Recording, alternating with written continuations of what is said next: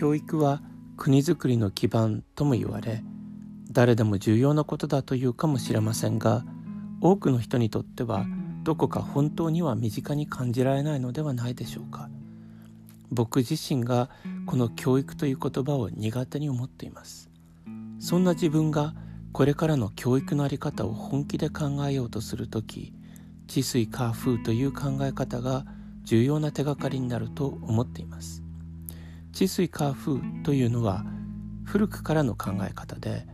例えばトランプのハートダイヤスペードクラブも治水化風から来ているのですが何よりも私たち人間を成り立たせているものです。知というのは硬い物質あるいは簡単には変えられない現実のことです。水というのは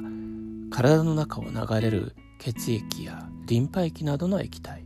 もしくは命の源です。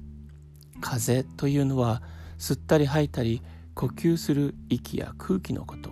あるいは息とともに相手に伝わる言葉や情報のことです。そして火というのは風邪をひいて熱が出たりするような体温や心の中の熱い思いのことです。人間というのは基本的にこの4つからなっている。しかも世界も宇宙もこの4つから成り立っているというのが治水化風の考え方です。あまりにも単純な考え方なのでずっと昔の考え方古代の世界観と言われます。でも地に足がついた活動とか水臭い風通しがいい火がつくというように私たちの日常の言葉には今も治水化風が生きています